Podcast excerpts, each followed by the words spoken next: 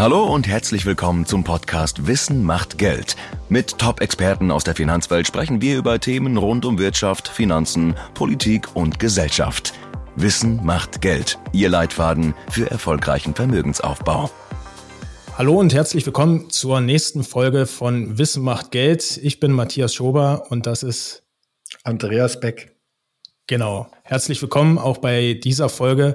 Heute haben wir ein ganz, ganz aktuelles und spannendes Thema. Und zwar ja, passiert gerade auf dem Immobilienmarkt extrem viel global gesehen.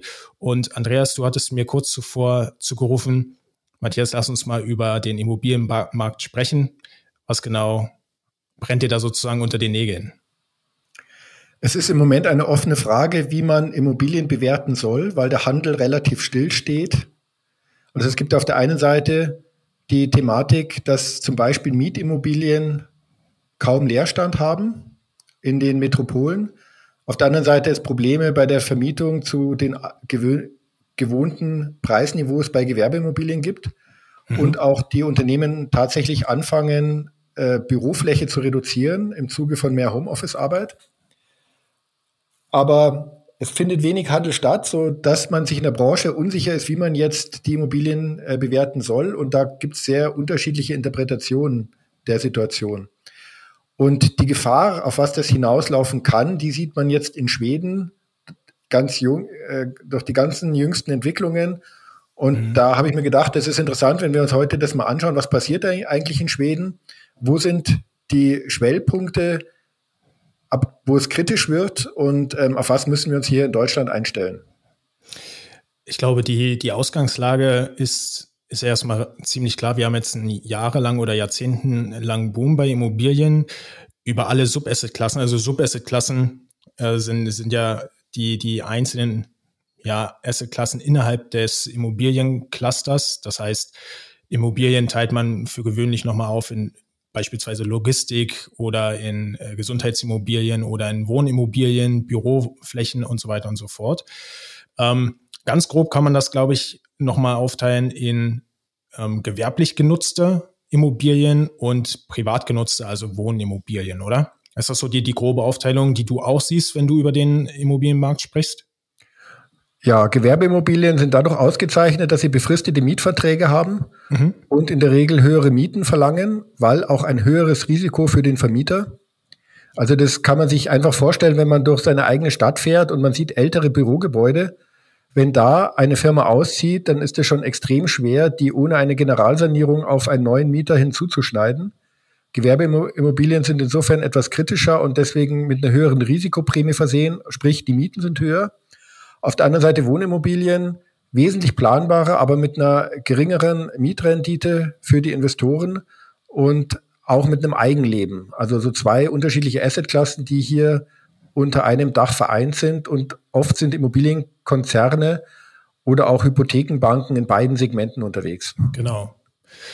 Nun, was, was aber auf beide Segmente sozusagen zutrifft, ist ja, was wir die letzten Jahre gesehen haben. Die Preise sind über alle Assetklassen, also auch Sub-Asset-Klassen gestiegen, ähm, weil auch die Immobilienpreise sehr stark von den Zinsniveaus abhängig sind. So, die, die letzten Jahre waren gekennzeichnet durch sehr, sehr niedrige Zinsen. Jetzt haben wir das seit, seit letztem Jahr genau umgekehrt gesehen, was über zehn Jahre oder noch mehr zurückgegangen ist bei den Zinsen, ist innerhalb von einem Jahr fast vollständig auch wieder ähm, zurückgenommen worden. Wir sind jetzt von knappen Minuszinsen auf rund äh, drei, dreieinhalb Prozent äh, auf zehn Jahresfrist wieder gestiegen, zumindest auch bei den Bauzinsen. Ähm, wie ist jetzt deine Einschätzung, was das mit den Immobilien machen wird? Also was kommen vielleicht auch in, in Schweden. Ja. ja, genau. Kommen wir vielleicht kurz auf die Situation in Schweden. Wenn man sich die europäische Landkarte ansieht, dann ist es ein interessantes Phänomen, dass die Länder, die im Euroraum sind und wo die Banken sozusagen von der Europäischen Zentralbank und den regionalen Einheiten überwacht werden, dass in diesen Ländern vornehmlich festverzinsliche Hypotheken vergeben wurden. Damit ist gemeint, dass jemand, der 2016 sich verschuldet hat, um in eine Immobilie zu investieren, dass der in der Regel eine Zinsbindung hat von 10 oder 15 Jahren und erst 2025 in diesem Fall oder 2030 wird er damit konfrontiert, dass vielleicht die Zinsbelastung deutlich höher wird.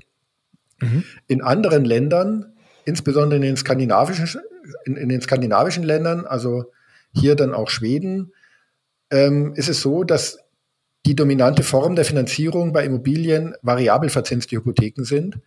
Sprich, ich habe keine feste Zinsbindung, sondern ich bekomme immer den aktuellen Zins plus einer Bearbeitungsgebühr und Risikoaufschlag, sodass wir hier Immobilienmärkte haben, wo die neuen Zinsniveau direkt durchschlagen auf die Frage, wer kann bei seinen Immobilien, in die er investiert hat, die neuen Finanzierungsbelastungen stemmen und wer nicht. Und insofern sieht man dort jetzt auch früher Einschläge als jetzt zum Beispiel in Deutschland.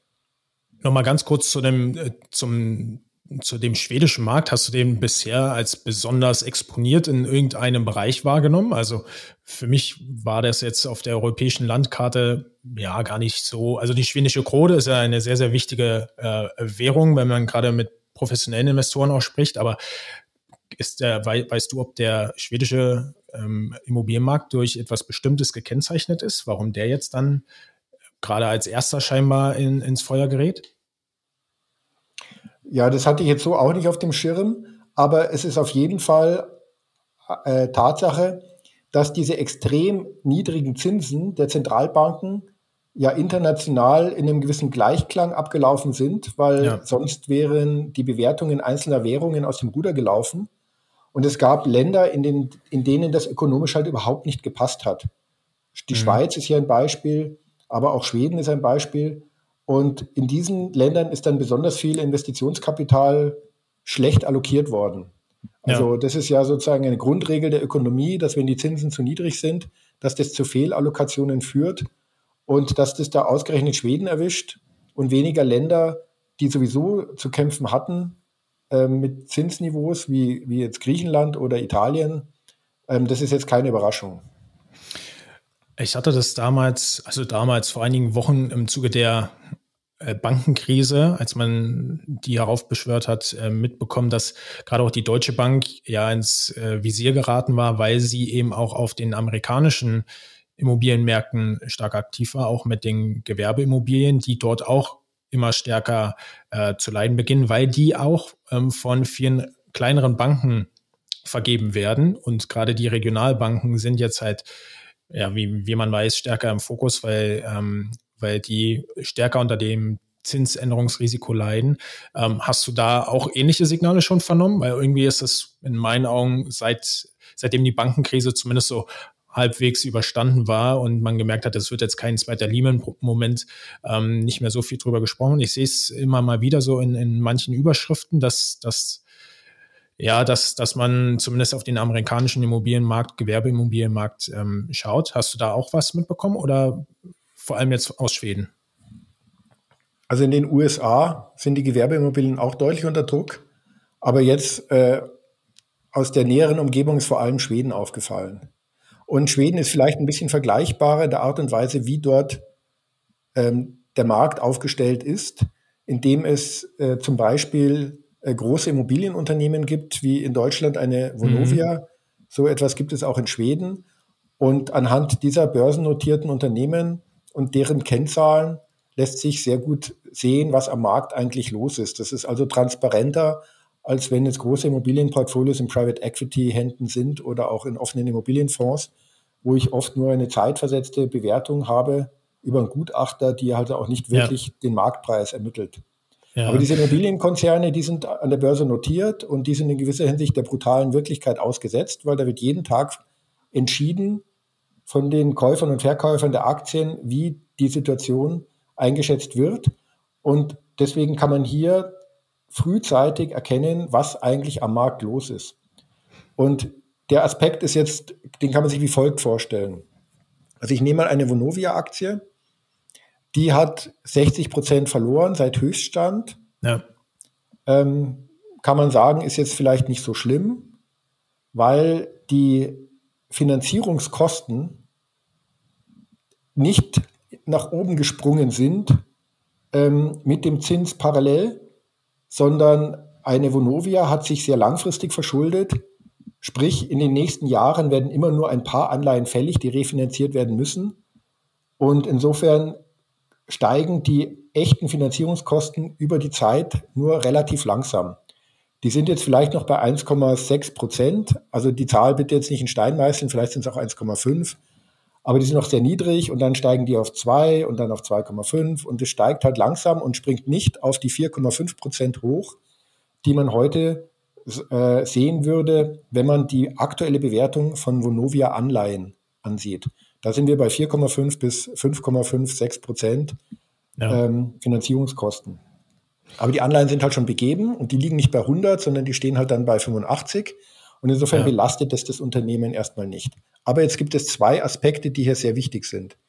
Das erste ist, jetzt, wenn der Wert der Immobilien zu stark sinkt, dann erhöht sich relativ gesehen zum Immobilienwert die Verschuldungsquote.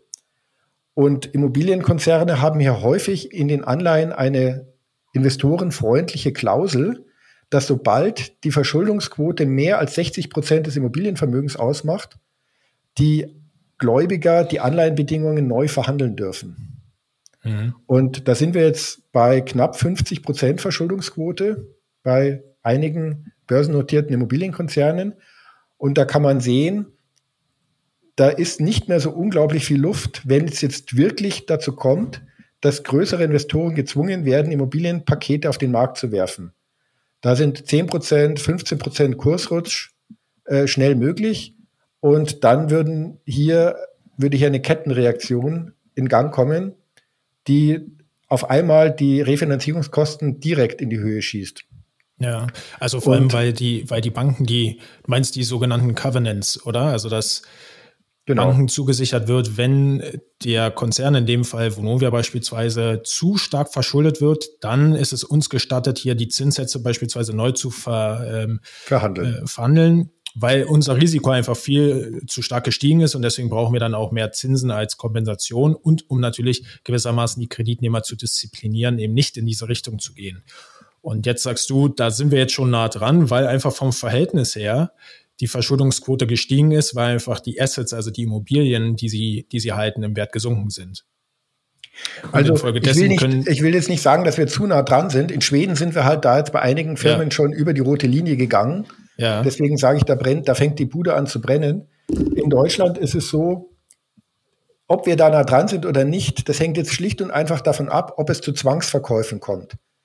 Bis mhm. jetzt konnten die Immobilienkonzerne sehr geschickt ihre besten Portfolioanteile so verkaufen, dass die Bewertungsabschläge zum Buchwert eher im Bereich 5 als im Bereich 10 Prozent waren. Mhm. Aber das waren dann schon auch die Perlen, die da verkauft wurden. Ja, verstehe. Und jetzt fängt es an, dass auch offene Immobilienfonds, die extrem groß sind in Deutschland und in Österreich zum Beispiel, dass die aufgrund von Mittelabflüssen gezwungen sind, Immobilienpakete auf den Markt zu werfen. Das ist bislang noch nicht der Fall gewesen weil diese offenen Immobilienfonds von den Anlegern mit Geld zugeschüttet wurden, noch bis vor ein paar Monaten, was sie gar nicht mehr investiert haben. Und insofern können sie das Geld jetzt einfach erstmal wieder zurückzahlen. Aber die ersten größeren Fonds kommen jetzt hier an die Grenze, wo sie dann anfangen müssen, Immobilienvermögen zu versilbern. Und sowas drückt in einer Marktphase, wie, sie, wie wir sie aktuell haben, den Preis. Und damit kommen immer mehr in die Zwangslage, verkaufen zu müssen. Das drückt dann noch mehr den Preis und so weiter. Insofern sind wir im Moment an einer sehr interessanten Situation, ähm, was dieser Gesamtmarkt angeht. Ich möchte jetzt nicht irgendwie den Teufel an die Wand malen, weil die Zentralbanken sehen das natürlich auch. Mhm. Und ähm, die können das zum Beispiel verwenden. In den USA gibt es ja eindeutige Signale schon, dass man eben jetzt keine weiteren Zinserhöhungen mehr macht. Die EZB hat jetzt auch das erste klare Signal gegeben in der Richtung. Sie hat nämlich gesagt, dass die Zinserhöhungen sowieso zeitversetzt erst wirken und das sieht man erst 2024, was wir bisher gemacht haben. Also auch die haben jetzt schon kommunikativ ähm, das Plan, äh, das Feld äh, vorbereitet, dass sie jetzt eben dann keine Zinserhöhungen mehr machen. Aber insgesamt ist es für den Immobilienmarkt im Moment ein echt heißes Eisen.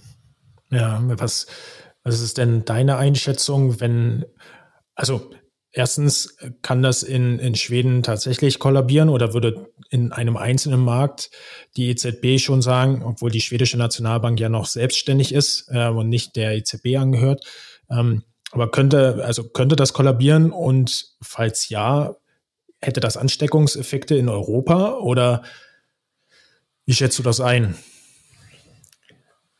Also der schwedische Immobilienmarkt ist schon recht international. Mhm.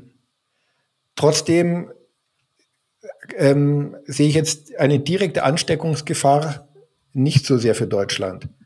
Also Nummer eins bei Hypothekenfinanzierungen im Gewerbebereich in Schweden ist die Arealbank, mhm. die ja kürzlich, also die Mehrheit der Aktien zumindest schon übernommen wurde von Private Equity Gesellschaften.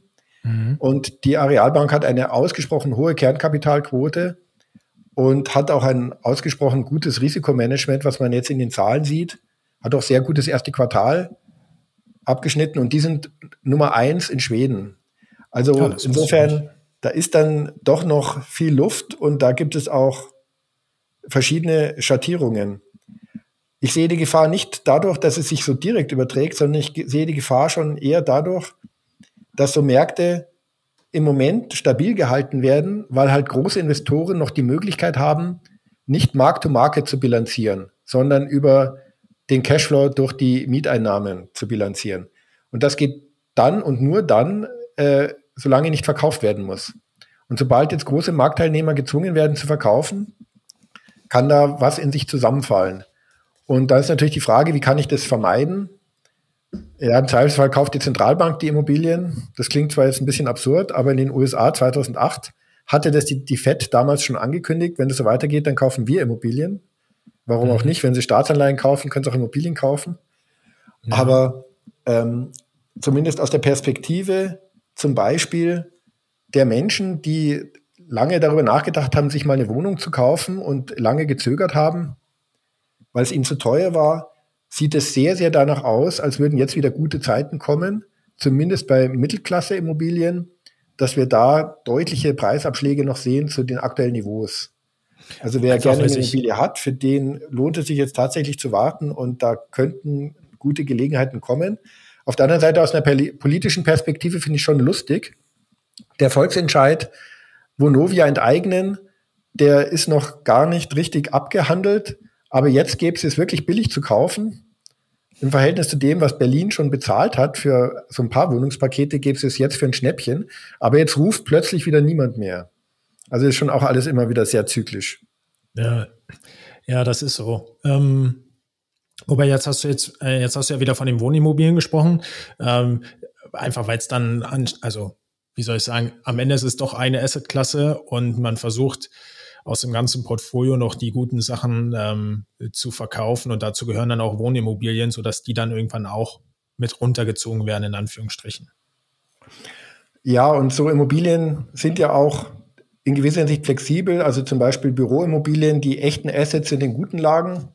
Ja. Und das kann ich auch in Wohnimmobilien umwandeln. Da kann ich sogar Projekte vor Abschluss noch auf die Schnelle ändern in beide Richtungen. Einzelhandel ist im Moment besonders schwierig bei Gewerbe. Da gibt es tatsächlich auch nicht immer Ideen, was man und wie man das weiterentwickelt. Ähm, insofern, ja, du hast recht, das habe ich wieder äh, ein bisschen gemischt, aber ich sehe es jetzt mal als eine Anlageklasse und die Gewerbeimmobilien sind da sensibler. Ja. Die Wohnimmobilien sind aber mächtiger vom Volumen her. Ja, und die, also ich stimme es ich könnte mir schon vorstellen, dass es da erstmal ordentlich Feuer geben muss, bevor die Zentralbank auch im Immobilienmarkt irgendwie interveniert. Ähm, von daher, das hat ja dann schnell wieder Auswirkungen auf die Bankenlandschaft. Ja, also wenn man merkt, oh, Gewerbeimmobilien, ähm, die, die leiden gerade und die Bewertungen fallen immer stärker und immer schneller, ähm, das nimmt ja dann so ein, so, so, so Fahrt auf, so ganz, ein ganz eigenes Leben äh, nimmt es ja dann auf, wenn es wieder überall in der Presse steht. Insofern glaube ich tatsächlich, vor ein paar Monaten waren Banken noch so die, äh, auch die, die Branche, der jetzt wieder bessere Monate zugesagt wurden. Und man sieht es ja auch tatsächlich in den Ergebnissen der Banken, dass der Zinsüberschuss deutlich gestiegen ist und die sich dadurch jetzt schon auch wieder ein bisschen ähm, Puffer an, äh, anfressen sozusagen. Aber das kann dann, glaube ich, relativ schnell jetzt wieder auch runtergehen, weil eben die ganzen Assetklassen, die von den Banken finanziert werden, sei es jetzt die, die Staatsanleihen beispielsweise oder Anleihen generell oder auch Immobilien, die leiden natürlich massiv unter dem Wertverlust jetzt. Und man kann einfach nur hoffen, dass die Banken das nicht bilanzieren müssen im Sinne von, wir müssen das realisieren, die, die Buchverluste, oder? Siehst du es anders? Da kann man schon in Deutschland zumindest sagen, den ausländischen Markt kenne ich jetzt dazu wenig, aber in Deutschland kann man sagen, dass die Bankenaufsicht hier extrem scharf war in mhm. ihren Anforderungen ans Risikomanagement. Also wenn man vor ein oder zwei Jahren zu den Höchstpreisen eine Immobilie finanzieren wollte, hat die Bank in der Regel schon 20, 30 Prozent Abschlag genommen, zu welchem Wert sie es überhaupt in die Bücher nimmt. Und dann hat sie darauf auch nochmal nicht 100 Prozent finanziert, sondern vielleicht nur 80 Prozent. Und der Käufer musste im Stresstest auch nachweisen, dass er deutlich höhere Zinsbelastungen bei Ende der Zinsbindung stemmen kann. Also der Immobilienkauf war in den letzten Jahren ein bisschen unfair, weil wer nicht wirklich Kapital hatte, ist auch an diese Immobilie nicht gekommen und an diese Niedrigzinskredite. Auf der anderen Seite sieht man jetzt die Früchte, dass die Bankbilanzen in Deutschland da sehr robust auch aufgestellt sind. Da mag zum Beispiel Amerika wesentlich aggressiver unterwegs gewesen sein, ähm, aber hier in Deutschland ist da noch, noch relativ viel Lust, Luft. Ja, ähm, noch ein letztes Segment. Kennst du die P2P-Anbieter, also wo man als Privatperson auch in große Immobilienprojekte investieren kann, entweder als Nachrangdarlehen oder indem man ähm, ja Direktkredite gibt. Ich könnte mir vorstellen, dass, ähm, ohne dass ich jetzt da im, in der Tiefe drin bin, das, da würde ich erstmal die Finger von lassen, oder? Ja, da sprichst du ein schlimmes Thema an. Das ist gerade bei vermögenden Kunden im freien Vertriebsmarkt eine mhm. Unsitte gewesen der letzten Jahre. Da ist quasi eine neue Anlageklasse erfunden worden. So, das nennt sich Immobilienanleihe oder Anleihe, besichert mit mhm. einer Immobilie. Letztendlich waren das sogenannte Mezzaninfinanzierungen, sprich, ja. ein Entwickler wollte ein Mehrfamilienhaus bauen und das Eigenkapital, das hat er über eine Anleihe sich besorgt und hat dann den Rest mit der Bank Kredit finanziert, war also gar nicht im Risiko und konnte jedes blödsinnige Projekt angehen. Und im Zweifelsfall fällt halt die Anleihe aus, weil die nicht, nicht wirklich durch die Immobilie erstrangig besichert ist. Und da ist sehr, sehr viel verkauft worden an Kunden mit dem Zinskupon von 7, 8 Prozent, sah ganz toll aus. Und mit Immobilien gewinnt man doch immer und Betongold. Und da habe ich auch ein paar Fälle auf dem Tisch gehabt, ähm, von Opfern und ähm, bin dann auch der Frage nachgegangen, ob man da juristisch gegen vorgehen kann. Aber das war leider immer in den Fällen, wo ich gesehen habe, ohne Beratungsfehler. Also die Investoren wurden darauf hingewiesen, dass ein Totalausfall möglich ist und so weiter und sie haben es halt trotzdem gemacht. Aber da, ja, da ist im Moment hoher Abschreibungsbedarf und da werden die Investoren leider auch nicht mehr rauskommen, so wie es aussieht. Ja.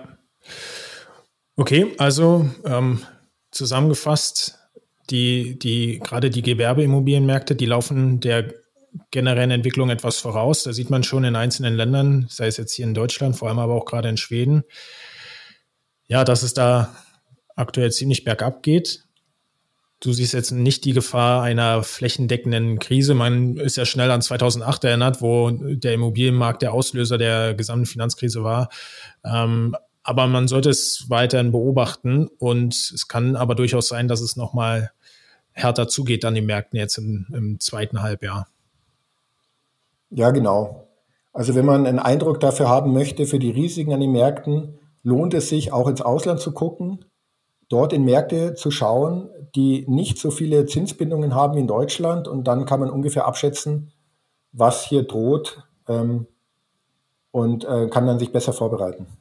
Du würdest aber trotzdem jetzt als Privatanleger das nicht zum Anlass nehmen, deine Schäfchen ins Trockene zu bringen, sondern du sagst, es ist, es muss einkalkuliert sein, dass es auch mal nach unten geht, dass, dass Krisen auftreten.